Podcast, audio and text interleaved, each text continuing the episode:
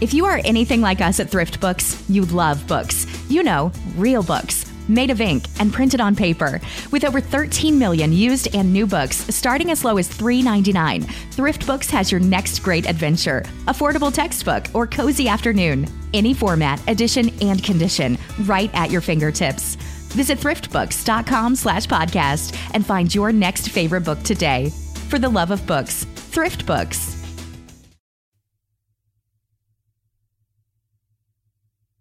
लीजिए, सुनिए, मुंशी प्रेमचंद के लिखे उपन्यास रंगभूमि के तैतालीसवें भाग का वाचन, मेरी यानी समीर गोस्वामी की आवाज़ में। सोफिया के धार्मिक विचार, उसका आहार, व्यवहार, रहन सहन, उसकी शिक्षा दीक्षा, ये सभी बातें ऐसी थीं, जिनसे एक हिंदू महिला को घृणा हो सकती थी। पर इतने दिनों के अनुभव ने रानी जी की सभी शंकाओं का समाधान कर दिया। सोफिया अभी तक हिंदू धर्म में विधिवत दीक्षित न हुई थी, पर उसका आचरण पूर्ण रीति से हिंदू धर्म और हिंदू समाज के अनुकूल था। इस विषय में अब जानवी को लेश मात्र भी संदेह न था। उन्हें अब अगर संदेह था तो ये कि दाम्पत्य प्रेम में फंसकर विनय कहीं अपने उद्देश्य को न भूल बैठे। इस आंदोलन में नेतृत्व का भार लेकर विनय ने इस शंका को भी निर्मूल सिद्ध कर दिया। रानी जी अब विवाह की तैयारियों में प्रवृत्त हुई। कुंवर साहब तो पहले ही से राज़ी थे। सोफिया की माता की रजामंदी आवश्यक थी। इंदु को कोई आपत्ति हो ही न सकती थी। अन्य संबंधियों की इच्छा या अनिच्छा की उन्हें कोई चिंता न थी। अतएव रानी जी एक दिन मिस्टर सेवक के मकान पर गई कि इस संबंध को निश्चित कर ले। मिस्टर सेवक तो प्रसन्न हुए, पर मिसेस सेवक का मुँह न सीधा हुआ। उनकी दृष्टि में एक यूरोपियन का जितना आदर था, उतना किसी हिंदुस्तानी का न हो सकता था। चाहे वो कितना ही प्रभुताशाली क्यों न हो। वो जानती थी कि यहाँ साधारण से साधारण यूरोपियन की प्रतिष्ठा यहाँ के बड़े बड़े राजा से अधिक है। प्रभु सेवक ने यूरोप की राह ली, अब घर पर पत्र तक न लिखते थे। सोफिया ने इधर का रास्ता पकड़ा। जीवन की सारी अभिलाषाओं पर ओस पड़ गई। जानवी के आग्रह पर क्रुद्ध होकर बोली, खुशी सोफिया की चाहिए। जब वो खुश है तो मैं अनुमति दूँ या ना दूँ, एक ही बात है। आता हूँ। संतान के प्रति मुँह से जब निकलेगी, शुभेच्छा ही निकलेगी। उसकी अनिष्ट कामना नहीं कर सकती। लेकिन क्षमा कीजिएगा, मैं विवाह संस्कार में सम्मिलित ना हो सकूँगी। मैं अपने ऊपर बड़ा जब्र कर रही हूँ कि सोफिया को शाप नहीं देती। नहीं तो ऐसी कुल कलंकनी लड़की का तो मर जाना ही अच्छा है, जो अपने धर्म से विमुख हो जाए। रानी जी को और कुछ कहने का साहस न हुआ।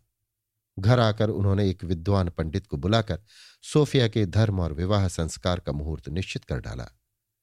रानी जाह्नवी तो इन संस्कारों को धूमधाम से करने की तैयारियाँ कर रही थीं। उधर पाणीपुर का आंदोलन दिन दिन भीषण होता जाता था। मुआवजे के रुपए तो अब किसी के बाकी न थे, यद्यपि अभी तक मंजूरी न आई थी।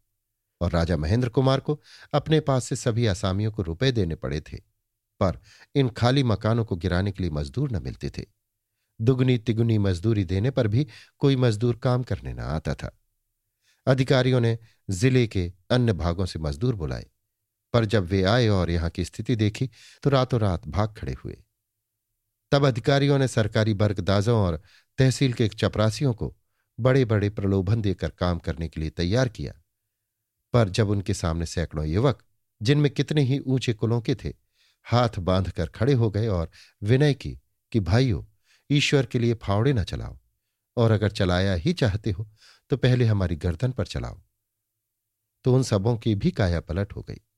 दूसरे दिन से वे लोग फिर काम पर न आए। विनय और उनके सहकारी सेवक आजकल इस सत्याग्रह को अग्रसर करने में व्यस्त रहते थे। सूरदास सवेरे से संध्या तक झोपड़े के द्वार पर मूर्तिवर्त बैठा रहता। हवलदार और उसके सिपाहियों पर अदालत में अभियोग चल रहा था। घटनास्थल की रक्षा के लिए दूसरे ज़िले से सशस्त्र पुलिस बुलाई गई थी। वे सिपाही संगीन चढ़ाए चौबीसों घंटे झोपड़ी के सामने वाले मैदान में टहलते रहते थे। शहर के हज़ार दो हज़ार आदमी आठों पहर मौजूद रहते। एक जाता तो दूसरा आता। आने जाने वालों का तांता दिन भर न टूटता था। सेवक दल भी नायक राम के खाली बरामदे में आसन जमाए रहता था कि न जाने कब क्या उपद्रव हो जाए। राजा महेंद्र कुमार और सुपरिंटेंडेंट पुलिस दिन में दो दो बार अवश्य आते थे। किंतु किसी कारण झोपड़ा गिराने का हुक्म न देते थे। जनता की ओर से उपद्रव का इतना भय न था जितना पुलिस की अवज्ञा का। हवलदार के व्यवहार से समस्त अधिकारियों के दिल में हॉल समा गया था। प्रांतीय सरकार को यहाँ की स्थिति की प्रतिदिन सूचना दी जाती थी। सरकार ने भी आश्वासन दिया था कि शीघ्र ही गोरखों का एक रेजिमेंट भेजने का प्रबंध किया जाएगा। अधिकारियों की आशा अब गोरखों ही पर अवलंबित थी, जिनकी राजभक्ति पर उन्हें पूरा विश्वास था। विनय प्रायः दिन भर यहीं रहा करते थे। उनके और राजा साहब के बीच में अब नंगी तलवार का बीच था। वो विनय को देखते तो घृणा से मुँह फेर लेते। उनकी दृष्टि में विनय सूत्रधार था। सूरदास केवल कठपुतली। रानी जानवी ज्यो ज्यो विवाह की तैयारियाँ करती थी और संस्कारों की तिथि समीप आती जाती थी सोफिया का हृदय एक अज्ञात भय, एक अव्यक्त शंका, एक अनिष्ट चिंता से आच्छन्न होता जाता था। भय ये था कि कदाचित विवाह के पश्चात हमारा दाम्पत्य जीवन सुखमय न हो। हम दोनों को एक दूसरे के चरित्र दोष ज्ञात हों और हमारा जीवन दुखमय हो जाए। विनय की दृष्टि में सोफी निर्विकार, निर्दोष, उज्ज्वल, दिव्य, सर्वगुण संपन्ना देवी थी। सूफी को विनय पर इतना विश्वास न था। उसके तात्विक विवेचन ने उसे मानव चरित्र की विषमताओं से अवगत करा दिया था। उसने बड़े बड़े महात्माओं, ऋषियों, मुनियों, विद्वानों, योगियों और ज्ञानियों को, जो अपनी घोर तपस्याओं और साधनाओं से वासनाओं का दमन कर चुके थे, संसार के चिकने पर काई से ढके हुए तल पर फिसलते देखा था। वो जानती थी कि यद्यपि संयमशील पुरुष बड़ी मुश्किल से फिसलते हैं, मगर जब एक बार फिसल गए तो किसी तरह नहीं संभल सकते। उनकी कुंठित वासनाएँ उनकी पिंजरबद्ध इच्छाएँ, उनकी संयत प्रवृत्तियाँ बड़े प्रबल वेग से प्रतिकूल दिशा की ओर चलती हैं। भूमि पर चलने वाला मनुष्य गिरकर फिर उठ सकता है, लेकिन आकाश में भ्रमण करने वाला मनुष्य गिरे तो उसे कौन रोकेगा? उसके लिए कोई आशा नहीं, कोई उपाय नहीं। सोफिया को भय होता था कि कहीं मुझे भी यही अप्रिय अनुभव न हो। कहीं वही स्थिति मेरे गले में न पड़ जाए। संभव है मुझमें कोई ऐसा दोष निकल आए। जो मुझे विनय की दृष्टि में गिरा दे, वो मेरा अनादर करने लगे। ये शंका सबसे प्रबल, सबसे निराशामय थी। आह, तब मेरी क्या दशा होगी? संसार में ऐसे कितने दंपति हैं कि अगर उन्हें दूसरी बार चुनाव का अधिकार मिल जाए तो अपने पहले चुनाव पर संतुष्ट रहें। सोफी निरंतर इन्हीं आशंकाओं में डूबी रहती थी। विनय बार बार उसके पास आते, उससे बातें करना चाहते। पाणीपुर की स्थिति के विषय में उससे सलाह लेना चाहते। पर उसकी उदासीनता देखकर उन्हें कुछ कहने की इच्छा न होती। चिंता रोग का मूल है। सोफी इतनी चिंताग्रस्त रहती कि दिन दिन भर कमरे से न निकलती। भोजन भी बहुत सूक्ष्म करती। कभी कभी निराहार ही रह जाती। हृदय में एक दीपक सा जलता रहता था, पर किससे अपने मन की कहे? विनय से इस विषय में एक शब्द भी ना कह सकती थी। जानती थी कि इसका परिणाम भयंकर होगा। नैराश की दशा में विनय ना जाने क्या कर बैठे। अंत को उसकी कोमल प्रकृति इस मर्मदाह को सहन न कर सकी।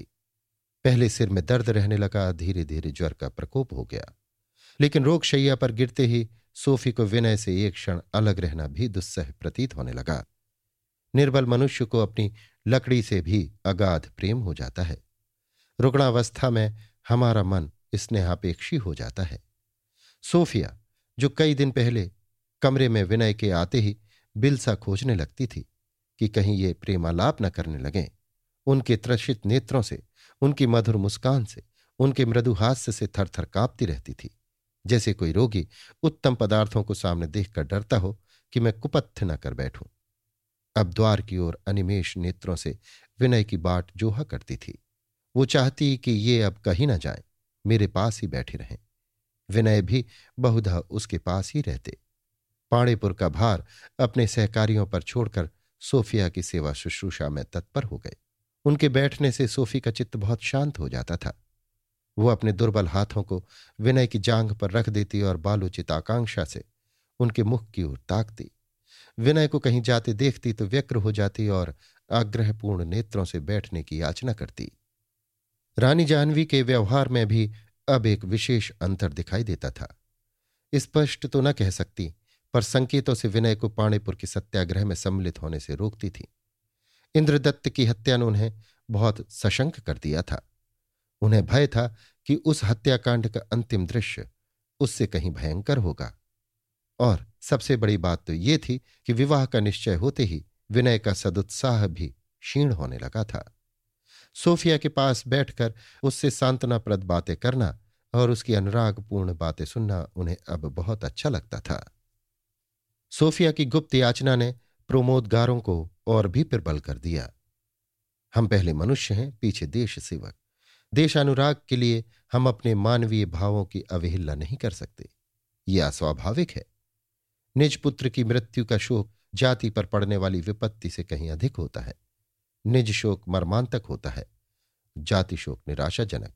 निज शोक पर हम रोते हैं, जाति शोक पर चिंतित हो जाते हैं। एक दिन प्रातःकाल विनय डॉक्टर के यहाँ से दवा लेकर लौटे थे। सदवैद्यों के होते हुए भी उनका विश्वास पाश्चात्य चिकित्सा ही पर अधिक था। कि कुंवर साहब ने उन्हें बुला भेजा।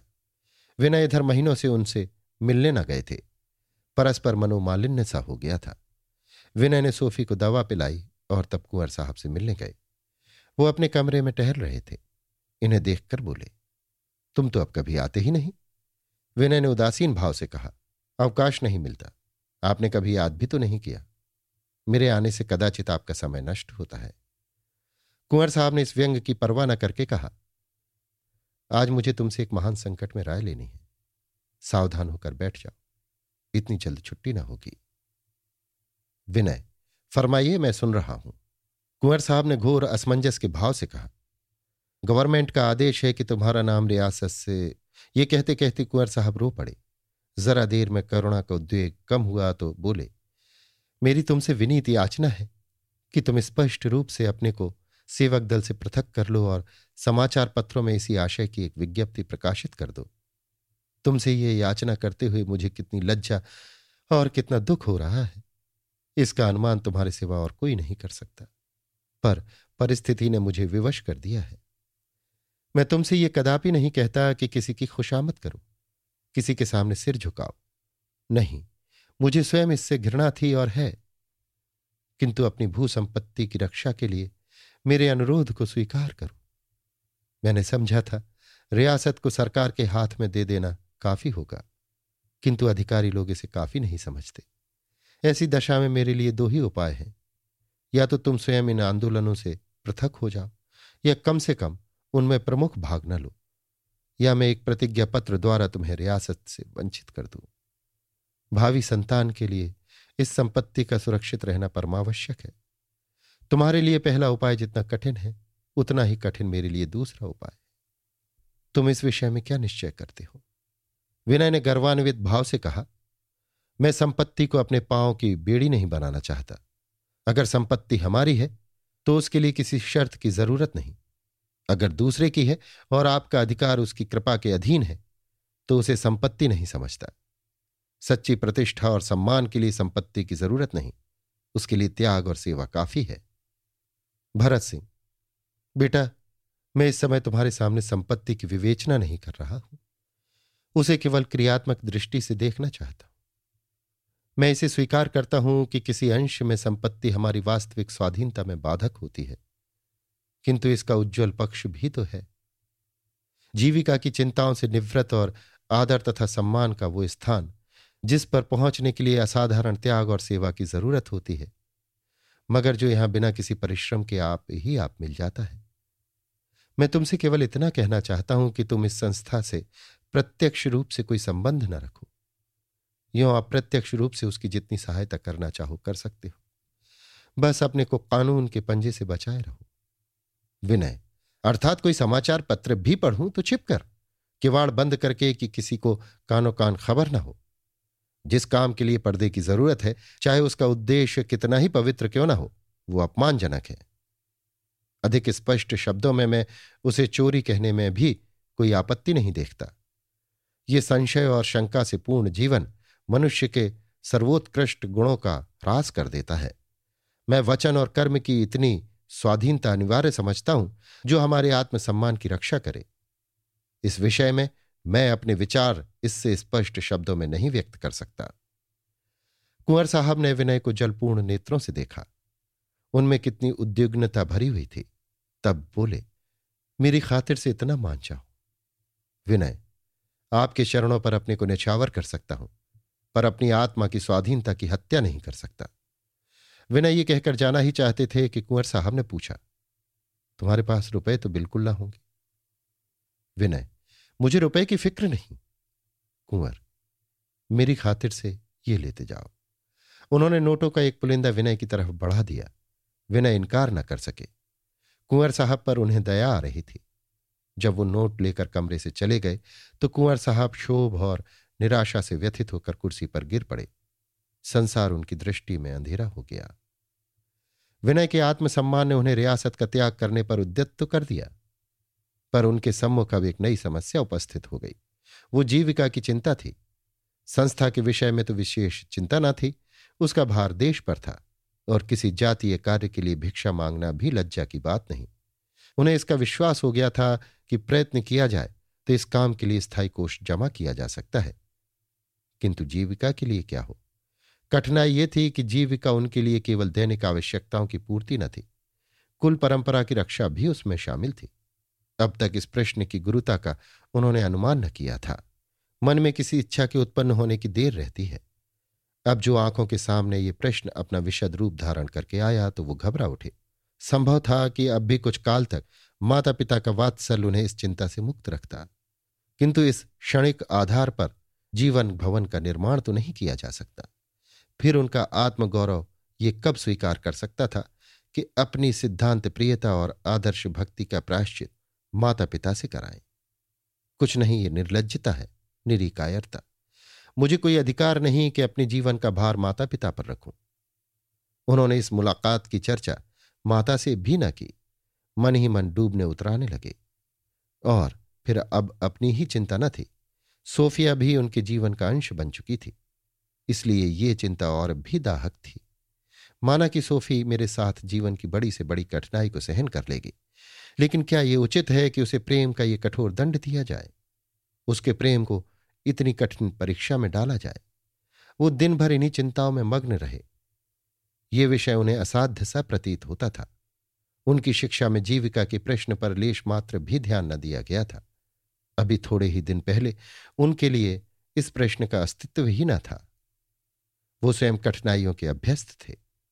विचार किया कि जीवन पर्यंत सेवा व्रत का पालन करूँगा। किंतु सोफिया के कारण उनके सोचे हुए जीवन क्रम में काया पलट हो गई थी। जिन वस्तुओं का पहले उनकी दृष्टि में कोई मूल्य न था, वे अब परमावश्यक जान पड़ती थीं। प्रेम को विलास कल्पना ही से विशेष रुचि होती है। वो दुख और दरिद्रता के स्वप्न नहीं देखता। विनय सोफिया को एक रानी की भांति रखना चाहते थे। उसे जीवन की उन समस्त सुख सामग्रियों से परिपूरित कर देना चाहते थे, जो विलास ने आविष्कृत की हैं। पर परिस्थितियाँ ऐसा रूप धारण करती थीं, जिनसे वे उच्चाकांक्षाएँ मटिया मैट हुई जाती थीं। चारों ओर विपत्ति और दरिद्रता का ही कंटकमय विस्तार दिखाई पड़ रहा था। इस मानसिक उद्वेग की दशा में वो कभी सोफी के पास आते, कभी अपने कमरे में जाते, कभी गुमसुम, उदास, मलिन मुख, निष्प्रभ उत्साहहीन मानो कोई बड़ी मंजिल मारकर लौटे हों। पाणीपुर से बड़ी भयप्रद सूचनाएँ आ रही थीं। आज कमिश्नर आ गया। आज गोरखों का रेजिमेंट आ पहुँचा। आज गोरखों ने मकानों को गिराना शुरू किया और लोगों के रोकने पर उन्हें पीटा। आज पुलिस ने सेवकों को गिरफ़्तार करना शुरू किया। दस सेवक पकड़ लिए गए। आज बीस पकड़े गए। आज हुक्म दिया गया है कि सड़क से सूरदास की झोपड़ी तक कांटेदार तार लगा दिया जाए। कोई वहाँ जा ही नहीं सकता।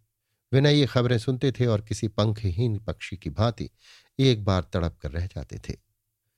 इस भांति एक सप्ताह बीत गया और सोफी का स्वास्थ्य सुधरने लगा। उसके पैरों में इतनी शक्ति आ गई कि पाँव पाँव बगीचे में टहलने जाती थी। भोजन में रुचि हो गई। मुखमंडल पर आरोग्य की कांति झलकने लगी। विनय की भक्तिपूर्ण सेवा ने उस पर संपूर्ण विजय प्राप्त कर ली थी। वे शंकाएँ जो उसके मन में पहले उठती रहती थी, शांत हो गई थी। प्रेम के बंधन को सेवा ने और भी सुदृढ़ कर दिया था। इस कृतज्ञता को वो शब्दों से नहीं, आत्मसमर्पण से प्रकट करना चाहती थी। विनय सिंह को दुखी देखकर कहती, तुम मेरे लिए इतने चिंतित क्यों होते हो? मैं तुम्हारे ऐश्वर्य और संपत्ति की भूखी नहीं हूँ। जो मुझे तुम्हारी सेवा करने का अवसर न देगी, जो तुम्हें भावहीन बना देगी, इससे मुझे तुम्हारा गरीब रहना कहीं ज़्यादा पसंद है। ज्यो ज्यो उसकी तबीयत संभलने लगी, उसे ये ख्याल आने लगा कि कहीं लोग मुझे बदनाम न करते हों, कि इसी के कारण विनय पाणीपुर नहीं जाते। इस संग्राम में वो भाग नहीं लेते, जो उनका कर्तव्य है। आग लगाकर दूर खड़े तमाशा देख रहे हैं। लेकिन ये ख्याल आने पर भी उसकी इच्छा न होती कि विनय वहाँ जाए। एक दिन इंदु उसे देखने आई। बहुत खिन्न और विरक्त हो रही थी। उसे अब अपने पति से इतनी अश्रद्धा हो गई थी कि इधर हफ्तों से उसने उनसे बात तक न की थी। यहाँ तक कि अब वो खुले खुले उनकी निंदा करने से भी न हिचकती थी। वो भी उससे न बोलते थे। बातों बातों में विनय से बोली, उन्हें तो हाकिमों की खुशामद ने चौपट किया। पिताजी को संपत्ति प्रेम ने चौपट किया। क्या तुम्हें भी मोह चौपट कर देगी? क्यों सोफी? तुम इन्हें एक क्षण के लिए भी कैद से मुक्त नहीं करती? अगर अभी से इनका यह हाल है तो विवाह हो जाने पर क्या होगा? तब तो ये कदाचित दीन दुनिया कहीं के भी न होंगे। भौरे की भांति तुम्हारा प्रेम रसपान करने में उन्मत्त रहेंगे। सोफिया बहुत लज्जित हुई, कुछ जवाब न दे सकी। उसकी ये शंका सत्य निकली कि विनय की उदासीनता का कारण मैं ही समझी जा रही हूँ।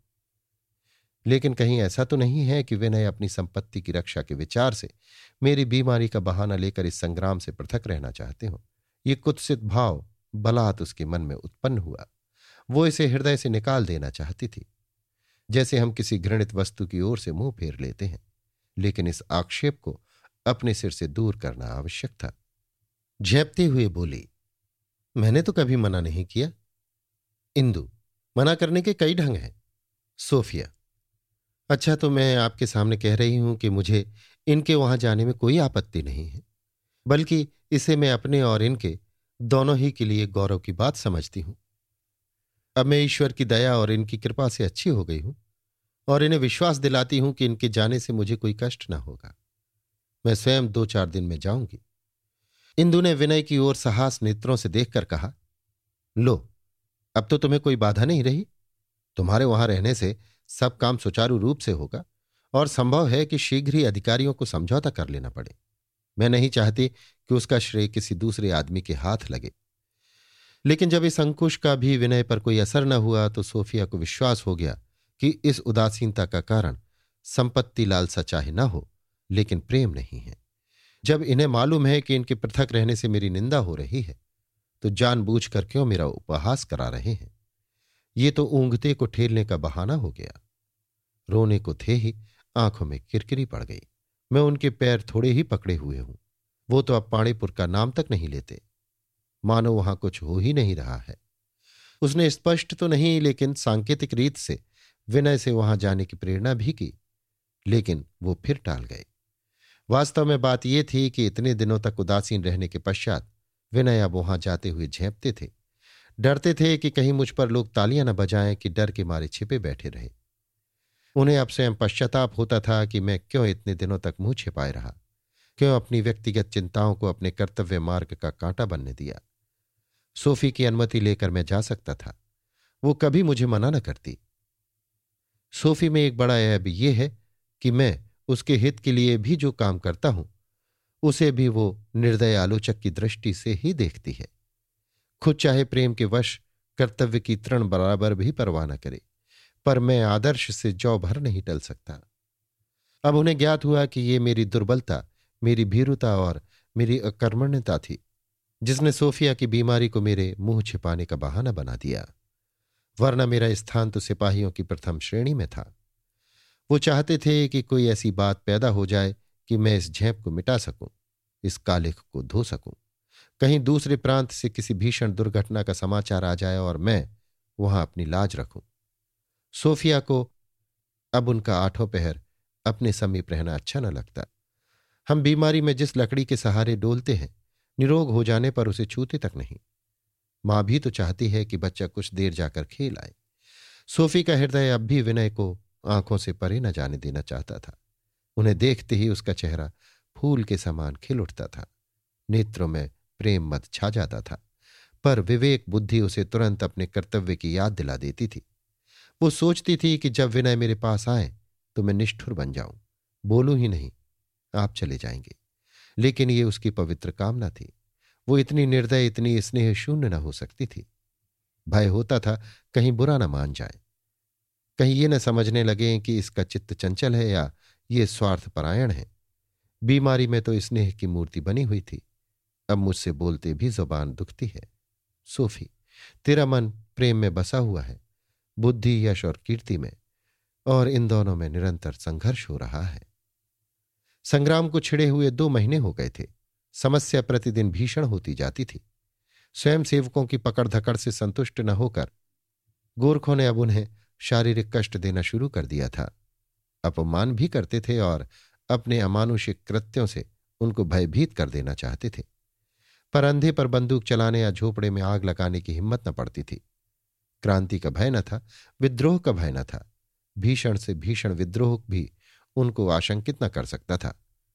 भय था हत्याकांड का। न जाने कितने गरीब मर जाएँ, न जाने कितना हाहाकार मच जाए। पाषाण हृदय भी एक बार रक्त प्रवाह से काँप उठता है। सारे नगर में गली गली घर घर यही चर्चा होती रहती थी।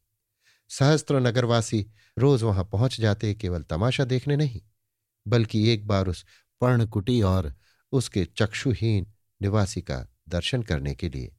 और अवसर पड़ने पर अपने से जो कुछ हो सके कर दिखाने के लिए। सेवकों की गिरफ्तारी से उनकी उत्सुकता और भी बढ़ गई थी। आत्मसमर्पण की हवा सी चल पड़ी थी। तीसरा पहर था। एक आदमी डोंडी पीटता हुआ निकला। विनय ने नौकर को भेजा कि क्या बात है? उसने लौटकर कहा, सरकार का हुक्म हुआ है कि आज से शहर का कोई आदमी पाणीपुर न जाए। सरकार उसकी प्राण रक्षा की जिम्मेदार न होगी। विनय ने सचिंत भाव से कहा आज कोई नया आघात होने वाला है। सोफिया, मालूम तो ऐसा ही होता है। विनय, शायद सरकार ने संग्राम का अंत करने का निश्चय कर लिया है। सोफिया, ऐसा ही जान पड़ता है। विनय, भीषण रक्तपात होगा। सोफिया, अवश्य होगा। सहसा एक वॉलंटियर ने आकर विनय को नमस्कार किया और बोला, आज तो उधर का रास्ता बंद कर दिया गया है। मिस्टर क्लार्क राजपुताना से जिलाधीश की जगह आ गए हैं। मिस्टर सेनापति मुअत्तल कर दिए गए हैं। विनय अच्छा मिस्टर क्लार्क आ गए। कब आए? सेवक, आज ही चार्ज लिया है। सुना जाता है उन्हें सरकार ने इसी कार्य के लिए विशेष रीति से यहाँ नियुक्त किया है। विनय, तुम्हारे कितने आदमी वहाँ होंगे? सेवक, कोई पचास होंगे। विनय कुछ सोचने लगे। सेवक ने कई मिनट बाद पूछा, आप कोई विशेष आज्ञा देना चाहते हैं? विनय ने ज़मीन की तरफ़ ताकते हुए कहा बरबस आग में मत कूदना और यथासाध्य जनता को सड़क पर जाने से रोकना। सेवक, आप भी आएँगे? विनय ने कुछ खिन्न होकर कहा, देखा जाएगा। सेवक के चले जाने के पश्चात विनय कुछ देर तक शोक मग्न रहे। समस्या थी जाऊँ या न जाऊँ, दोनों पक्षों में तर्क वितर्क होने लगा। मैं जाकर क्या कर लूँगा? अधिकारियों की जो इच्छा होगी वो तो अवश्य ही करेंगे। अब समझौते की कोई आशा नहीं। लेकिन ये कितना अपमानजनक है कि नगर के लोग तो वहाँ जाने के लिए उत्सुक हों। और मैं, जिसने ये संग्राम छेड़ा, मुँह छिपाकर बैठ रहूँ इस अवसर पर मेरा तटस्थ रहना मुझे जीवन पर्यंत के लिए कलंकित कर देगा। मेरी दशा महेंद्र कुमार से भी गई बीती हो जाएगी। लोग समझेंगे कायर है। एक प्रकार से मेरे सार्वजनिक जीवन का अंत हो जाएगा। लेकिन बहुत संभव है, आज भी गोलियाँ चलें। अवश्य चलेंगी। कौन कह सकता है क्या होगा? सोफिया, किसकी होकर रहेगी? आह, मैंने व्यर्थ जनता में ये भाव जगाया। अंधे का झोपड़ा गिर गया होता और सारी कथा समाप्त हो जाती। मैंने ही सत्याग्रह का झंडा खड़ा किया नाक को जगाया, सिंह के मुँह में उंगली डाली। उन्होंने अपने मन का तिरस्कार करते हुए सोचा, आज मैं इतना कायर क्यों हो गया हूँ? क्या मैं मौत से डरता हूँ? मौत से क्या डर? मरना तो एक दिन है ही। क्या मेरे मरने से देश सूना हो जाएगा? क्या मैं ही कर्णधार हूँ? क्या कोई दूसरी वीर प्रसु माता देश में है ही नहीं? सोफिया कुछ देर तक टकटकी लगाए, उनके मुँह की ओर ताकती रही। अकस्मात वो उठ खड़ी हुई और बोली, मैं वहाँ जाती हूँ। विनय ने भयातुर होकर कहा, आज वहाँ जाना दुस्साह है। सुना नहीं, सारे नाके बंद कर दिए गए हैं। सोफिया, स्त्रियों को कोई ना रोकेगा। विनय ने सोफिया का हाथ पकड़ लिया और अत्यंत प्रेम विनीत भाव से कहा, प्रिय मेरा कहना मानो, आज मत जाओ, अच्छे रंग नहीं है, कोई अनिष्ट होने वाला है। सोफिया, इसीलिए तो मैं जाना चाहती हूँ। औरों के लिए भय बाधक ना हो तो मेरे लिए भी क्यों हो? विनय, क्लार्क का आना बुरा हुआ। सोफिया, इसीलिए मैं और जाना चाहती हूँ। मुझे विश्वास है कि मेरे सामने वो कोई पैशाचिक आचरण न कर सकेगा। इतनी सज्जनता अभी उसमें है। ये कहकर सोफिया अपने कमरे में गई और अपना पुराना पिस्तौल सलूके की जेब में रखा। गाड़ी तैयार करने को पहले ही कह दिया था। वो बाहर निकली तो गाड़ी तैयार खड़ी थी। जाकर विनय सिंह के कमरे में झांका। वो वहाँ न थे। तब वो द्वार पर कुछ देर खड़ी रही। एक अज्ञात शंका ने, किसी अमंगल के पूर्वाभास ने उसके हृदय को आंदोलित कर दिया। वो अपने कमरे में लौट जाना चाहती थी कि कुंवर साहब आते हुए दिखाई दिए। सोफी डरी कि ये कुछ पूछ न बैठे। तुरंत गाड़ी में आ बैठी और कोचवान को तेज चलने का हुक्म दिया। लेकिन जब गाड़ी कुछ दूर निकल गई तो वो सोचने लगी कि विनय कहाँ चले गए। कहीं ऐसा तो नहीं हुआ कि वो मुझे जाने पर तत्पर देखकर मुझसे पहले ही चल दिए हों। उसे मनस्ताप होने लगा कि मैं नाहक यहाँ आने को तैयार हुई। विनय की आने की इच्छा न थी। वो मेरे ही आग्रह से आए हैं। ईश्वर, तुम उनकी रक्षा करना। क्लार्क उनसे जला हुआ है ही, कहीं उपद्रव न हो जाए। मैंने विनय को अकर्मण्य समझा। मेरी कितनी धृष्टता है। यह दूसरा अवसर है कि मैंने उन पर मिथ्या दोषारोपण किया। मैं शायद अब तक उन्हें नहीं समझी। वो वीर आत्मा है। ये मेरी शुद्रता है कि उनके विषय में अक्सर मुझे भ्रम हो जाता है। अगर मैं उनके मार्ग का कंटक न बनी होती तो उनका जीवन कितना निष्कलंक, कितना उज्जवल होता। मैं ही उनको कलंक लगाने वाली हूँ। ईश्वर करे, वो इधर ना आए हों। उनका ना आना ही अच्छा। ये कैसे मालूम हो कि यहाँ आए या नहीं? चलकर देख लो। उसने कोचवान को और तेज चलने का हुक्म दिया। उधर विनय सिंह दफ्तर में जाकर सेवक संस्था के आय व्यय का हिसाब लिख रहे थे। उनका चित्त बहुत उदास था। मुख पर नैराश्य छाया हुआ था। रह रहकर अपने चारों ओर वेदनातुर दृष्टि से देखते और फिर हिसाब लिखने लगते थे। न जाने वहाँ से लौट कर आना हो या ना हो, इसलिए हिसाब किताब ठीक कर देना आवश्यक समझते थे। हिसाब पूरा करके उन्होंने प्रार्थना के भाव से ऊपर की ओर देखा, फिर बाहर निकले। बाइसिकल उठाई और तेज़ी से चले। इतने सातृष्ण नेत्रों से पीछे फिरकर भवन, उद्यान और विशाल वृक्षों को देखते जाते थे। मानो उन्हें फिर न देखेंगे। मानो ये उनका अंतिम दर्शन है। कुछ दूर आकर उन्होंने देखा, सोफिया चली जा रही है। अगर वो उससे मिल जाते तो कदाचित सोफिया भी उनके साथ लौट पड़ती। पर उन्हें तो ये धुन सवार थी कि सोफिया के पहले वहाँ जा पहुंचू। मोड़ आते ही उन्होंने अपनी पैरगाड़ी को फेर दिया और दूसरा रास्ता पकड़ा। फल ये हुआ कि जब वो संग्राम स्थल में पहुँचे तो सोफिया अभी तक न आई थी। विनय ने देखा, गिरे हुए मकानों की जगह सैकड़ों छोलदारियाँ खड़ी हैं और उनके चारों ओर गोरखे खड़े चक्कर लगा रहे हैं। किसी की गति नहीं है कि अंदर प्रवेश कर सके। हज़ारों आदमी आसपास खड़े हैं। मानो किसी विशाल अभिनय को देखने के लिए दर्शकगण वृत्ताकार खड़े हों। मध्य में सूरदास का झोपड़ा रंगमंच के समान स्थिर था। सूरदास झोपड़े के सामने लाठी लिए खड़ा था। मानो सूत्रधार नाटक का आरंभ करने को खड़ा है। सबके सब सामने का दृश्य देखने में इतने तन्मय हो रहे थे कि विनय की ओर किसी का ध्यान आकृष्ट न हुआ। सेवक दल के युवक झोपड़े के सामने रातों रात ही पहुँच गए थे। विनय ने निश्चय किया कि मैं भी वहीं जाकर खड़ा हो जाऊँ। एकाएक किसी ने पीछे से उनका हाथ पकड़कर खींचा। इन्होंने चौंक कर देखा तो सूफिया थी। उसके चेहरे का रंग उड़ा हुआ था। घबराई हुई आवाज़ से बोली, तुम क्यों आए? विनय, तुम्हें अकेले क्यों कर छोड़ देता? सोफिया, मुझे बड़ा भय लग रहा है। ये तोपे लगा दी गई हैं। विनय ने तोपे न देखी थी। वास्तव में तीन तोपे झोपड़े की ओर मुँह किए हुए खड़ी थी। मानो रंगभूमि में दैत्यों ने प्रवेश किया हो। विनय, शायद आज सत्याग्रह का अंत कर देने का निश्चय हुआ है। सोफिया मैं यहाँ नाहक आई। मुझे घर पहुँचा दो। आज सोफिया को पहली बार प्रेम के दुर्बल पक्ष का अनुभव हुआ। विनय की रक्षा की चिंता में वो कभी इतनी भय विकल न हुई थी। जानती थी कि विनय का कर्तव्य, उनका गौरव, उनका श्रेय यहीं रहने में है। लेकिन ये जानते हुए भी उन्हें यहाँ से हटा ले जाना चाहती थी। अपने विषय में कोई चिंता न थी। अपने को वो बिल्कुल भूल गई थी। विनय, हाँ, तुम्हारा यहाँ रहना जोखिम की बात है। मैंने पहले ही मना किया था। तुमने ना माना। सोफिया विनय का हाथ पकड़कर गाड़ी पर बैठा देना चाहती थी कि सहसा इंदुरानी की मोटर आ गई। मोटर से उतरकर वो सोफिया के पास आई। बोली, क्यों सोफी, जाती हो क्या? सोफिया ने बात बनाकर कहा, नहीं, जाती नहीं हूँ। जरा पीछे हट जाना चाहती हूँ। सोफिया को इंदु का आना कभी इतना नागवार न मालूम हुआ था। विनय को भी बुरा मालूम हुआ। बोले, तुम क्यों आई? इंदु इसलिए कि तुम्हारे भाई साहब ने आज पत्र द्वारा मुझे मना कर दिया था। विनय, आज की स्थिति बहुत नाजुक है। हम लोगों के धैर्य और साहस की आज कठिनतम परीक्षा होगी। इंदु, तुम्हारे भाई साहब ने तो उस पत्र में यही बात लिखी थी। विनय, क्लार्क को देखो कितनी निर्दयता से लोगों को हंटर मार रहा है। किंतु कोई हटने का नाम भी नहीं लेता। जनता का संयम और धैर्य अब अंतिम बिंदु तक पहुँच गया है। कोई नहीं कह सकता कि कब क्या हो जाए। साधारण जनता इतनी स्थिरचित्त और दृढ़ व्रत हो सकती है, इसका आज विनय को अनुभव हुआ। प्रत्येक व्यक्ति प्राण हथेली पर लिए हुए मालूम होता था।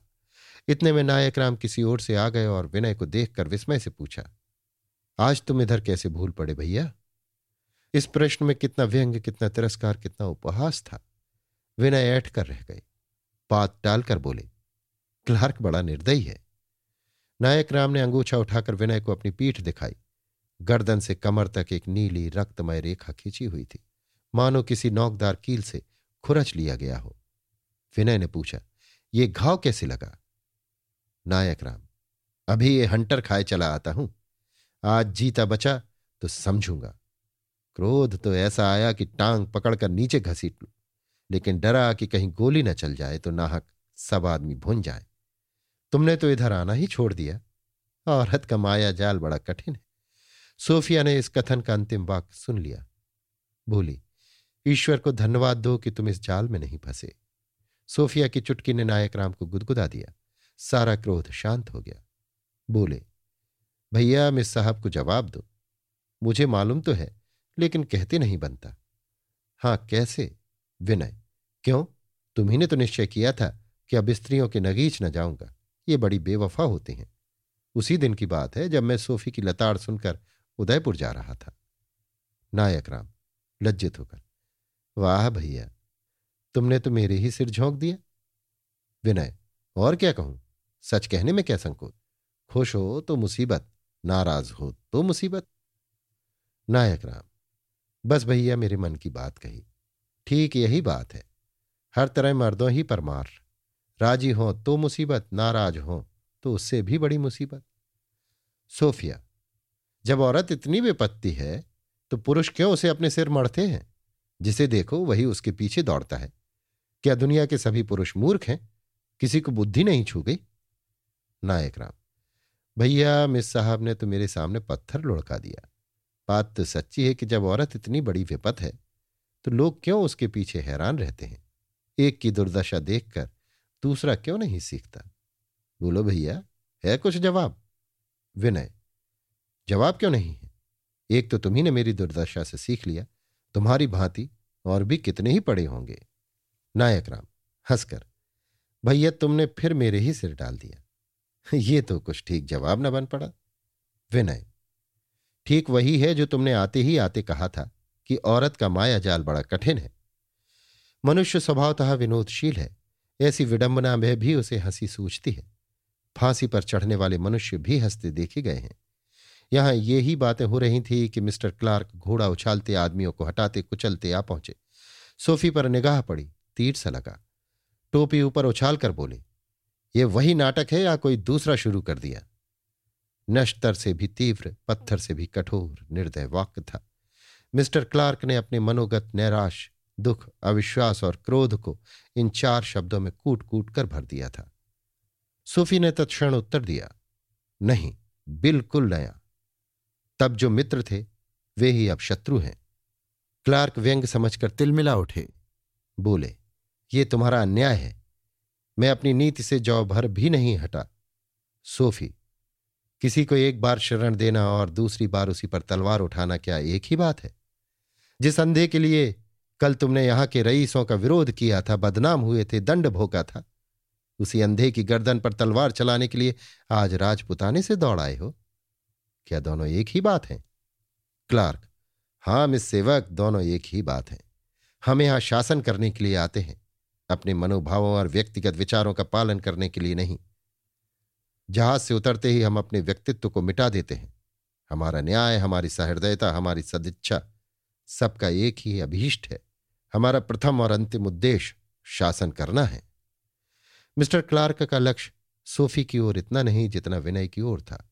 वो विनय को अलक्षित रूप से धमका रहे थे। खुले हुए शब्दों में उनका आशय यही था कि हम किसी के मित्र नहीं हैं। हम यहाँ राज्य करने आए हैं और जो हमारे कार्य में बाधक होगा, उसे हम उखाड़ फेंकेंगे। सोफी ने कहा, अन्यायपूर्ण शासन शासन नहीं, युद्ध है। क्लार्क, तुमने फावड़े को फावड़ा कह दिया। हम में इतनी सज्जनता है। अच्छा मैं तुमसे फिर मिलूँगा। ये कहकर उन्होंने घोड़े को ईड़ लगाई। सोफिया ने उच्च स्वर से कहा, नहीं, कदापि ना आना। मैं तुमसे नहीं मिलना चाहती। आकाश मेघ मंडित हो रहा था। संध्या से पहले संध्या हो गई थी। मिस्टर क्लार्क अभी गए ही थे कि मिस्टर जॉन सेवक की मोटर आ पहुँची। वो ज्यों ही मोटर से उतरे कि सैकड़ों आदमी उनकी तरफ़ लपके। जनता शासकों से दबती है। उनकी शक्ति का ज्ञान उस पर अंकुश जमाता रहता है। जहाँ उस शक्ति का भय नहीं होता, वहाँ वो आपे से बाहर हो जाती है। मिस्टर सेवक शासकों के कृपा पात्र होने पर भी शासक नहीं थे। जान लेकर गोरखों के कैंप की तरफ़ भागे। सिर पर पाँव रखकर दौड़े, लेकिन ठोकर खाई, गिर पड़े। मिस्टर क्लार्क ने घोड़े पर से उन्हें दौड़ते देखा था। उन्हें गिरते देखा तो समझे जनता ने उन पर आघात कर दिया। तुरंत गोरखों का एक दल उनकी रक्षा के निमित्त भेजा। जनता ने भी उग्र रूप धारण किया। चूहे बिल्ली से लड़ने को तैयार हुए। सूरदास अभी तक चुपचाप खड़ा था। ये हलचल सुनी तो भयभीत होकर भैरों से बोला, जो एक क्षण के लिए उसे न छोड़ता था। भैया, तुम मुझे जरा अपने कंधों पर बिठा लो। एक बार और लोगों को समझा देखूँ। क्यों लोग यहाँ से हट नहीं जाते? सैकड़ों बार कह चुका, कोई सुनता ही नहीं। कहीं गोली चल गई तो आज उस दिन से भी अधिक खून खच्चर हो जाएगा। भैरव ने सूरदास को कंधे पर बैठा लिया। इस जनसमूह में उसका सिर बालिश्त भर ऊँचा हो गया। लोग इधर उधर से उसकी बातें सुनने दौड़े। वीर पूजा जनता का स्वाभाविक गुण है। ऐसा ज्ञात होता था कि कोई चक्षुहीन यूनानी देवता अपने उपासकों के बीच खड़ा है। सूरदास ने अपनी तेजहीन आँखों से जनसमूह को देखकर कहा, भाइयों, आप लोग अपने अपने घर जाएँ। आपसे हाथ जोड़कर कहता हूँ, घर चले जाएँ। यहाँ जमा होकर हाकिमों को चिढ़ाने से क्या फ़ायदा? मेरी मौत आवेगी तो आप लोग खड़े रहेंगे और मैं मर जाऊँगा। मौत ना आवेगी तो मैं तोपों के मुँह से बचकर निकल आऊँगा। आप लोग वास्तव में मेरी सहायता करने नहीं आए, मुझसे दुश्मनी करने आए हैं। हाकिमों के मन में, फौज के मन में, पुलिस के मन में जो दया और धर्म का ख्याल आता, उसे आप लोगों ने जमा होकर क्रोध बना दिया है। मैं हाकिमों को दिखा देता कि एक दीन, अंधा आदमी एक फौज को कैसे पीछे हटा देता है। तोप का मुँह कैसे बंद कर देता है? तलवार की धार कैसे मोड़ देता है? मैं धर्म के बल से लड़ना चाहता था इसके आगे वो और कुछ न कह सका। मिस्टर क्लार्क ने उसे खड़े होकर कुछ बोलते सुना तो समझे, अंधा जनता को उपद्रव मचाने के लिए प्रेरित कर रहा है। उनकी धारणा थी कि जब तक ये आत्मा जीवित रहेगी, अंगों की गति बंद न होगी। इसलिए आत्मा ही का नाश कर देना आवश्यक है। उद्गम को बंद कर दो, जल प्रवाह बंद हो जाएगा। वो इसी ताक में लगे हुए थे कि इस विचार को कैसे कार्य रूप में परिणत करें। किंतु सूरदास के चारों तरफ़ नित्य आदमियों का जमघट रहता था। क्लार्क को इच्छित अवसर न मिलता था। अब जो उसके सिर को ऊपर उठा हुआ देखा तो उन्हें वो अवसर मिल गया। वो स्वर्णावसर था, जिसके प्राप्त होने पर ही इस संग्राम का अंत हो सकता था। इसके पश्चात जो कुछ होगा, उसे वे जानते थे। जनता उत्तेजित होकर पत्थरों की वर्षा करेगी, घरों में आग लगाएगी, सरकारी दफ्तरों को लूटेगी। इन उपद्रवों को शांत करने के लिए उनके पास पर्याप्त शक्ति थी। मूल मंत्र अंधे को समर स्थल से हटा देना था। यही जीवन का केंद्र है, यही गति संचालक सूत्र है। उन्होंने जेब से पिस्तौल निकाली और सूरदास पर चला दिया। निशाना अचूक पड़ा। बाण ने लक्ष्य को बेध दिया। गोली सूरदास के कंधे में लगी। सिर लटक गया। रक्त प्रवाह होने लगा। भैरों से संभाल न सका, वो भूमि पर गिर पड़ा। आत्मबल पशुबल का प्रतिकार न कर सका। सोफिया ने मिस्टर क्लार्क को जेब से पिस्तौल निकालते और सूरदास को लक्ष्य करते देखा था। उसको ज़मीन पर गिरते देखकर समझी। घातक ने अपना अभीष्ट पूरा कर लिया। फिटन पर खड़ी थी। नीचे कूद पड़ी और हत्या क्षेत्र की ओर चली। जैसे कोई माता अपने बालक को किसी आने वाली गाड़ी की चपेट में देखकर दौड़े। विनय उसके पीछे पीछे उसे रोकने के लिए दौड़े। वो कहते जाते थे, सोफी, ईश्वर के लिए वहाँ ना जाओ। मुझ पर इतनी दया करो। देखो, गोरखे बंदूकें संभाल रहे हैं। हाय, तुम नहीं मानती? ये कहकर उन्होंने सोफी का हाथ पकड़ लिया और अपनी ओर खींचा। लेकिन सोफी ने एक झटका देकर अपना हाथ छुड़ा लिया और फिर दौड़ी। उसे इस समय कुछ न सूझता था, न गोलियों का भय था, न संगीनों का। लोग उसे दौड़ते देखकर आप ही आप रास्ते से हटते जाते थे। गोरखों की दीवार सामने खड़ी थी, पर सोफी को देखकर वे भी हट गए। मिस्टर क्लार्क ने पहले ही ताकीद कर दी थी कि कोई सैनिक रमणियों से छेड़छाड़ न करे। विनय इस दीवार को न चीर सके। तरल वस्तु छिद्र के रास्ते निकल गई, ठोस वस्तु न निकल सकी। सोफी ने जाकर देखा तो सूरदास के कंधे से रक्त प्रवाहित हो रहा था। अंग शिथिल पड़ गए थे। मुख विवर्ण हो रहा था। पर आँखें खुली हुई थी और उनमें से पूर्ण शांति, संतोष और धैर्य की ज्योति निकल रही थी। क्षमा थी। क्रोध या भय का नाम न था। सोफी ने तुरंत रूमाल निकालकर रक्त प्रवाह को बंद किया और कंपित स्वर में बोली, इन्हें अस्पताल भेजना चाहिए। अभी प्राण है। संभव है बच जाए। भैरों ने उसे गोद में उठा लिया। सोफिया उसे अपनी गाड़ी तक लाई। उस पर सूरदास को लिटा दिया। आप गाड़ी पर बैठ गई और कोचवान को शफा खाने चलने का हुक्म दिया। जनता नैराश और क्रोध से उन्मत्त हो गई। हम भी यहीं मर मिटेंगे किसी को इतना होश न रहा कि वह मर मिटने से अपने सिवा किसी दूसरे की क्या हानि होगी। बालक मचलता है तो जानता है कि माता मेरी रक्षा करेंगी। यहाँ कौन माता थी जो इन मचलने वालों की रक्षा करेगी? लेकिन क्रोध में विचार पट बंद हो जाता है। जन समुदाय का वो अपार सागर उमड़ता हुआ गोरखों की ओर चला। सेवक दल के युवक घबराए हुए इधर उधर दौड़ते फिरते थे, लेकिन उनके समझाने का किसी पर असर न होता था। लोग दौड़ दौड़ कर ईंट और कंकड़ पत्थर जमा कर रहे थे। खंडहरों में मलबे की क्या कमी? देखते देखते जगह जगह पत्थरों के ढेर लग गए। विनय ने देखा अब अनर्थ हुआ चाहता है। आन की आन में सैकड़ों जानों पर बन आएगी। तुरंत एक गिरी हुई दीवार पर चढ़कर बोले, मित्रों, ये क्रोध का अवसर नहीं है, प्रतिकार का अवसर नहीं है। सत्य की विजय पर आनंद और उत्सव मनाने का अवसर है। एक आदमी बोला, अरे, ये तो कुंवर विनय सिंह है। दूसरा, वास्तव में आनंद मनाने का अवसर है। उत्सव मनाइए, विवाह मुबारक। तीसरा, जब मैदान साफ़ हो गया तो आप मुर्दों की लाश पर आँसू बहाने के लिए पधारे हैं। चाहिए शैनागार में रंग उड़ाइए। ये कष्ट क्यों उठाते हैं? विनय हाँ ये उत्सव मनाने का अवसर है कि अब भी हमारी पतित, दलित, पीड़ित जाति में इतना विलक्षण आत्मबल है कि एक निस्सहाय, अपंग, नेत्रहीन भिखारी शक्ति संपन्न अधिकारियों की इतनी वीरता से सामना कर सकता है। एक आदमी ने व्यंग्य भाव से कहा, एक बेकस अंधा जो कुछ कर सकता है, वो राजे रईस नहीं कर सकते। दूसरा, राजभवन में जाकर शयन कीजिए, देर हो रही है, हम अभागों को मरने दीजिए। तीसरा, सरकार से कितना पुरस्कार मिलने वाला है?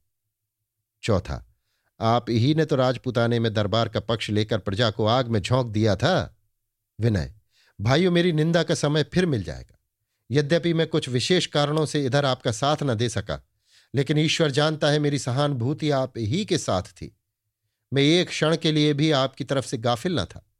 एक आदमी, यारो, यहाँ खड़े क्या बकवास कर रहे हो? कुछ दम हो तो चलो कट मरे दूसरा, ये व्याख्यान झाड़ने का अवसर नहीं है। आज हमें यह दिखाना है कि हम न्याय के लिए कितनी वीरता से प्राण दे सकते हैं। तीसरा, चलकर गोरखों के सामने खड़े हो जाओ। कोई कदम पीछे न हटावे। वहीं अपनी लाशों का ढेर लगा दो। बाल बच्चों को ईश्वर पर छोड़ो। चौथा, ये तो नहीं होता कि आगे बढ़कर ललकारें कि कायरों का रक्त भी खोलने लगे।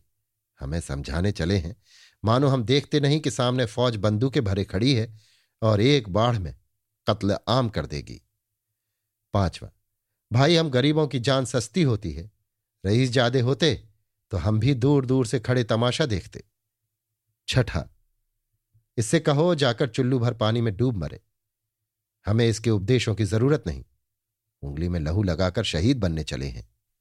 ये अपमानजनक, व्यंग्यपूर्ण, कटुवाक्य विनय के उर स्थल में बाण के सदृश चुभ गए। हा हत भाग मेरे जीवन पर्यंत के सेवानुराग, त्याग, संयम का यही फल है। अपना सर्वस्व देश सेवा की वेदी पर आहुति देकर रोटियों को मोहताज होने का यही पुरस्कार है। क्या रियासत का कलंक मेरे माथे से कभी न मिटेगा? वो भूल गए। मैं यहाँ जनता की रक्षा करने आया हूँ। गोरखे सामने हैं। मैं यहाँ से हटा और एक क्षण में पैशाचिक नरहत्या होने लगेगी। मेरा मुख्य कर्तव्य अंत समय तक इन्हें रोकते रहना है। कोई मुजायका नहीं। अगर इन्होंने ताने दिए, अपमान किया, कलंक लगाया, दुर्वचन कहे मैं अपराधी हूँ। अगर नहीं हूँ तो भी मुझे धैर्य से काम लेना चाहिए। ये सभी बातें वो भूल गए। नीति चतुर प्राणी अवसर के अनुकूल काम करता है। जहाँ दबना चाहिए, वहाँ दब जाता है। जहाँ गर्म होना चाहिए, वहाँ गर्म होता है। उसे मान अपमान का हर्ष या दुख नहीं होता। उसकी दृष्टि निरंतर अपने लक्ष्य पर रहती है। वो अविरल गति से, अदम्य उत्साह से उसी ओर बढ़ता है। किंतु सरल, लज्जाशील, निष्कपट आत्माएँ मेघों के समान होती हैं। जो अनुकूल वायु पाकर पृथ्वी को तृप्त कर देते हैं और प्रतिकूल वायु के वेग से छिन्न भिन्न हो जाते हैं। नीतिज्ञ के लिए अपना लक्ष्य ही सब कुछ है। आत्मा का उसके सामने कुछ मूल्य नहीं। गौरव संपन्न प्राणियों के लिए अपना चरित्र बल ही सर्वप्रधान है। वे अपने चरित्र पर किए गए आघातों को सह नहीं सकते। वे अपनी निर्दोषिता सिद्ध करने को अपने लक्ष्य की प्राप्ति से कहीं अधिक महत्वपूर्ण समझते हैं। विनय की सौम्याकृति तेजस्वी हो गई। लोचन लाल हो गए। वो उन्मत्तों की भांति जनता का रास्ता रोककर खड़े हो गए और बोले, क्या आप देखना चाहते हैं कि रईसों के बेटे क्यों कर प्राण देते हैं? देखिए। ये कहकर उन्होंने जेब से भरी हुई पिस्तौल निकाल ली। छाती में उसकी नली लगाई और जब तक लोग दौड़े, भूमि पर गिर पड़े। लाश तड़पने लगी। हृदय की संचित अभिलाषाएँ रक्त की धार बनकर निकल गईं। उसी समय जलवृष्टि होने लगी। मानो स्वर्गवासनी आत्माएँ पुष्प वर्षा कर रही हों। जीवन सूत्र कितना कोमल है। वो क्या पुष्प से कोमल नहीं, जो वायु के झोंके सहता है और मुरझाता नहीं। क्या वो लताओं से कोमल नहीं, जो कठोर वृक्षों के झोंके सहती और लिपटी रहती है। वो क्या पानी के बबूलों से कोमल नहीं, जो जल की तरंगों पर तैरते हैं और टूटते नहीं। संसार में और कौन सी वस्तु इतनी कोमल, इतनी अस्थिर, इतनी सारहीन है, जिसे एक व्यंग्य, एक कठोर शब्द, एक अन्युक्ति भी दारुण असह घातक है? और इस भित्ति पर कितने विशाल, कितने भव्य, कितने बृहदाकार भवनों का निर्माण किया जाता है? जनता स्तंभित हो गई, जैसे आँखों में अंधेरा छा जाए। उसका क्रोधावेश करुणा के रूप में बदल गया। चारों तरफ़ से दौड़ दौड़ कर लोग आने लगे। विनय के दर्शनों से अपने नेत्रों को पवित्र करने के लिए, उनकी लाश पर चार बूंद आँसू बहाने के लिए, जो द्रोही था, स्वार्थी था, काम लिप्सा रखने वाला था, वो एक क्षण में देवतुल्य त्याग मूर्ति देश का प्यारा जनता की आँखों का तारा बना हुआ था। जो लोग गोरखों के समीप पहुँच गए थे, वे भी लौट आए। हज़ारों शोक विह्वल नेत्रों से अश्रुवृष्टि हो रही थी, जो मेघ की बूंदों से मिलकर पृथ्वी को तृप्त करती थी। प्रत्येक हृदय शोक से विदीर्ण हो रहा था। प्रत्येक हृदय अपना तिरस्कार कर रहा था, पश्चाताप कर रहा था। आह, ये हमारे ही व्यंग बाणों का, हमारे ही तीव्र वाक्शरों का पाप कृत है। हम ही इसके घातक हैं, हमारे ही सिर ये हत्या है। कितनी वीर आत्मा, कितना धैर्यशील, कितना गंभीर, कितना उन्नत हृदय, कितना लज्जाशील, कितना आत्माभिमानी। दीनों का कितना सच्चा सेवक और न्याय का कितना सच्चा उपासक था, जिसने इतनी बड़ी रियासत को तृणवत समझा। और हम पामरों ने उसकी हत्या कर डाली। उसे ना पहचाना। एक ने रोकर कहा, खुदा करे मेरी जबान झल जाए। मैंने ही शादी पर मुबारकबादी का ताना मारा था। दूसरा बोला, दोस्तों, इस लाश पर फिदा हो जाओ। इस पर निसार हो जाओ। इसके कदमों पर गिर कर मर जाओ। ये कहकर उसने कमर से तलवार निकाली, गर्दन पर चलाई और वहीं तड़पने लगा। तीसरा सिर पीटता हुआ बोला, कितना तेजस्वी मुखमंडल है। हा मैं क्या जानता था कि मेरे व्यंग वज्र बन जाएँगे? चौथा, हमारे हृदयों पर यह घाव सदैव हरा रहेगा। हम इस देव मूर्ति को कभी विस्मृत न कर सकेंगे। कितनी शूरता से प्राण त्याग दिए, जैसे कोई एक पैसा निकाल कर किसी भिक्षुक के सामने फेंक दे। राजपुत्रों में ये ही गुण होते हैं। वो अगर जीना जानते हैं तो मरना भी जानते रईसों की यही पहचान है कि बात पर मर मिटे। अंधेरा छाया जाता था। पानी मूसलाधार बरस रहा था। कभी जरा देर के लिए बूंदे हल्की पड़ जाती, फिर जोरों से गिरने लगती, जैसे कोई रोने वाला थक कर जरा दम ले ले और फिर रोने लगे। पृथ्वी ने पानी में मुँह छिपा लिया था। माता मुँह पर अंचल डाले रो रही थी। रह रहकर टूटी हुई दीवारों के गिरने का धमाका होता था, जैसे कोई धम धम छाती पीट रहा हो। क्षण क्षण बिजली कौंदती थी। मानो आकाश के जीव चीतकार कर रहे हो। दम के दम में चारों तरफ़ ये शोक समाचार फैल गया। इंदु मिस्टर जॉन सेवक के साथ थी। ये खबर पाते ही मूर्छित होकर गिर पड़ी। विनय के शव पर एक चादर तान दी गई थी। दीपकों के प्रकाश में उनका मुख अब भी पुष्प के समान विहसित था। देखने वाले आते थे, रोते थे और शोक समाज में खड़े हो जाते थे। कोई कोई फूलों की माला रख देता था। वीर पुरुष यों ही मरते हैं। अभिलाषाएँ उनके गले की जंजीर नहीं होती। विषय वासना उनके पैरों की बेड़ियाँ नहीं होती। उन्हें इसकी चिंता नहीं होती कि मेरे पीछे कौन हंसेगा और कौन रोएगा। उन्हें इसका भय नहीं होता कि मेरे बाद काम कौन संभालेगा। ये सब संसार से चिमटने वालों के बहाने हैं। वीर पुरुष मुक्तात्मा होते हैं। जब तक जीते हैं, निर्द्वंद जीते हैं। मरते हैं तो निर्द्वंद मरते हैं। इस शोक वृतांत को क्यों तूल दें? जब बेगानों की आँखों से आँसू और हृदय से आह निकल पड़ती थी तो अपनों का कहना ही क्या? नायक राम सूरदास के साथ शफा खाने गए थे। लौटे ही थे कि ये दृश्य देखा। एक लंबी सांस खींचकर विनय के चरणों पर सिर रख दिया और बिलख बिलख कर रोने लगे। जरा चित्त शांत हुआ तो सोफी को खबर देने चले, जो अभी शफा खाने ही में थी। नायक राम रास्ते भर दौड़ते हुए गए, पर सोफी के सामने पहुँचे तो गला इतना फंस गया था कि मुँह से एक भी शब्द न निकला। उसकी ओर ताकते हुए सिसक सिसक कर रोने लगे। सोफी के हृदय में शूल सा उठा। अभी नायक राम गए और उल्टे पाँव लौट आए। ज़रूर कोई अमंगल सूचना है। पूछा, क्या है पंडा जी ये पूछते ही उसका कंठ भी रुंध गया। नायक राम की सिस्कियाँ आर्तनाद हो गईं। सोफी ने दौड़कर उनका हाथ पकड़ लिया और आवेश कंपित कंठ से पूछा, क्या विनय? ये कहते कहते शोकातिरेक की दशा में शफा खाने से निकल पड़ी और पाणीपुर की ओर चली। नायक राम आगे आगे लालटेन दिखाते हुए चले। वर्षा ने जल थल एक कर दिया था। सड़क के किनारे के वृक्ष जो अब पानी में खड़े थे, सड़क का चिन्ह बता रहे थे। सोफी का शोक एक ही क्षण में आत्मग्लानी के रूप में बदल गया। हाय, मैं ही हत्यारिन हूँ। क्यों आकाश से वज्र गिरकर मुझे भस्म नहीं कर देता? क्यों कोई सांप ज़मीन से निकलकर मुझे डस नहीं लेता? क्यों पृथ्वी फटकर मुझे निगल नहीं जाती? हाय, आज मैं वहाँ न गई होती तो वो कदापि न जाते। मैं क्या जानती थी कि विधाता मुझे सर्वनाश की ओर लिए जाता है? मैं दिल में उन पर झुंझला रही थी। मुझे ये संदेह भी हो रहा था कि ये डरते हैं। आह, ये सब मेरे कारण हुआ। मैं ही अपने सर्वनाश का कारण हूँ। मैं अपने हाथों लुट गई। मैं उनके प्रेम के आदर्श को न पहुँच सकी। फिर उसके मन में विचार आया, कहीं खबर झूठी ना हो। उन्हें चोट लगी हो और वो संज्ञा शून्य हो गए हो। आह काश मैं एक बार उनके वचनामृत से अपने हृदय को पवित्र कर लेती। नहीं नहीं, वो जीवित है। ईश्वर मुझ पर इतना अत्याचार नहीं कर सकता। मैंने कभी किसी प्राणी को दुख नहीं पहुँचाया। मैंने कभी उस पर अविश्वास नहीं किया, फिर वो मुझे इतना वज्रदंड क्यों देगा? जब सोफिया संग्राम स्थल के समीप पहुँची तो उस पर भीषण भय छा गया। वो सड़क के किनारे एक मील के पत्थर पर बैठ गई। वहाँ कैसे जाऊँ? कैसे उन्हें देखूँगी? कैसे उन्हें स्पर्श करूँगी? उनकी मरणावस्था का चित्र उसकी आँखों के सामने खिंच गया। उनकी मृत देह रक्त और धूल में लिपटी हुई भूमि पर पड़ी हुई थी। इसे उसने जीते जागते देखा था। उसे इस जीर्णावस्था में वो कैसे देखेगी? उसे इस समय प्रबल आकांक्षा हुई कि वहाँ जाते ही मैं भी उनके चरणों पर गिरकर प्राण त्याग दूँ। अब संसार में मेरे लिए कौन सा सुख है? हाय, ये कठिन वियोग कैसे सहूँगी? मैंने अपने जीवन को नष्ट कर दिया। ऐसे नर रत्न को धर्म की पैशाचिक क्रूरता पर बलिदान कर दिया। यद्यपि वो जानती थी कि विनय का देहावसान हो गया, फिर भी उसे भ्रांत आशा हो रही थी कि कौन जाने, वो केवल मूर्छित हो गए हों। सहसा उसे पीछे से एक मोटर कार पानी को चीरती हुई आती दिखाई दी। उसके उज्जवल प्रकाश में फटा हुआ पानी ऐसा जान पड़ता था, मानो दोनों ओर से जल जंतु उस पर टूट रहे हों। वो निकट आकर रुक गई। रानी जानवी थी, सोफी को देखकर बोली, बेटी तुम यहाँ क्यों बैठी हो? आओ, मेरे साथ चलो। क्या गाड़ी नहीं मिली? सोफी चिल्लाकर रानी के गले से लिपट गई। किंतु रानी की आँखों में आँसू न थे। मुख पर शोक का चिन्ह न था। उनकी आँखों में गर्व का मद छाया हुआ था।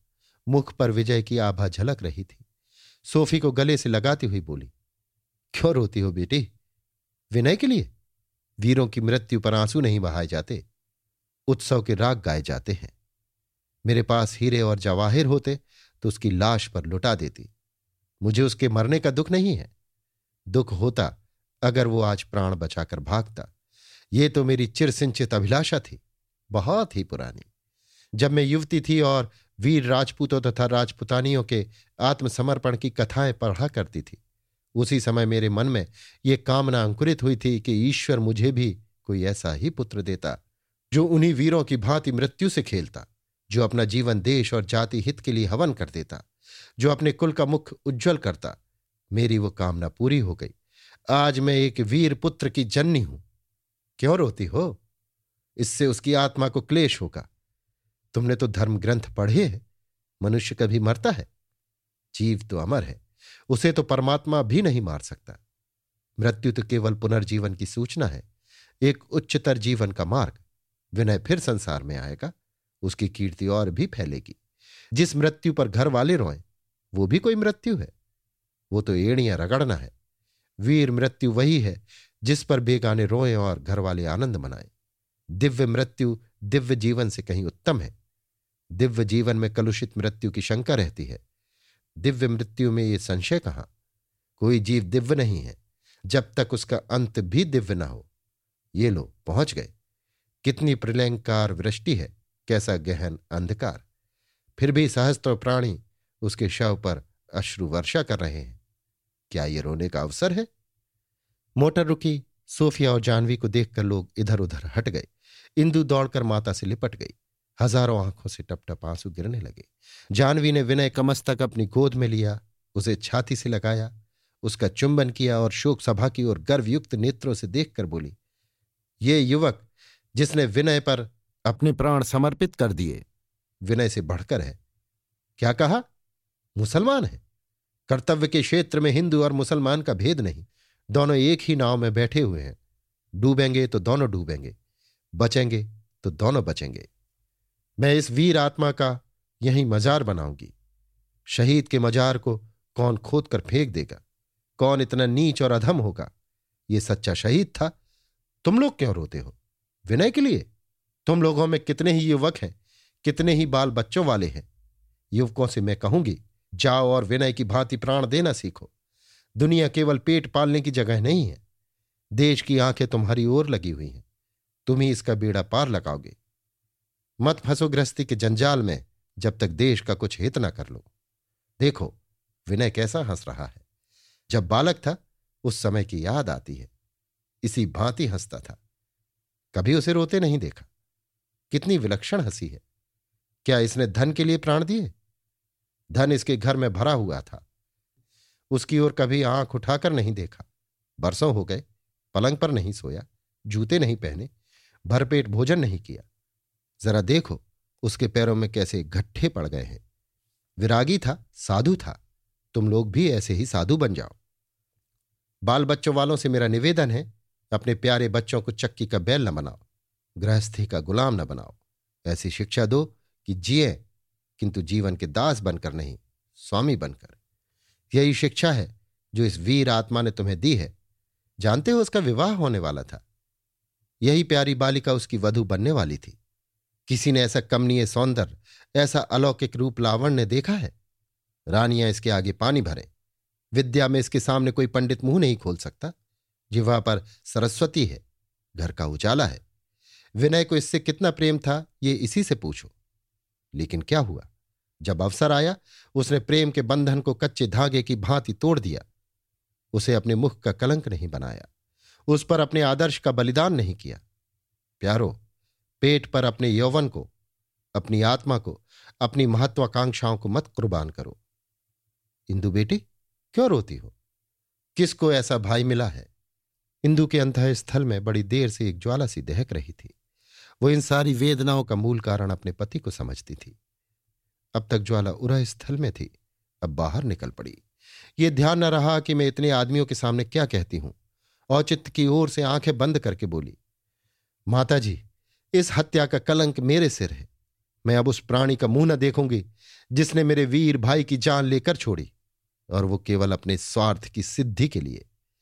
रानी जानवी ने तीव्र स्वर में कहा, क्या महेंद्र को कहती है? अगर फिर मेरे सामने मुँह से ऐसी बात निकाली तो तेरा गला घोंट दूँगी। क्या तू उन्हें अपना गुलाम बनाकर रखेगी? तू स्त्री होकर चाहती है कि कोई तेरा हाथ ना पकड़े? वो पुरुष होकर क्यों ना ऐसा चाहे? वो संसार को क्यों तेरे ही नेत्रों से देखे? क्या भगवान ने उन्हें आँखें नहीं दी? अपने हानि लाभ का हिसाबदार तुझे क्यों बनाए? क्या भगवान ने उन्हें बुद्धि नहीं दी? तेरी समझ में, मेरी समझ में, यहाँ जितने प्राणी खड़े हैं, उनकी समझ में ये मार्ग भयंकर है, हिंसक जंतुओं से भरा हुआ है। इसका बुरा मानना क्या?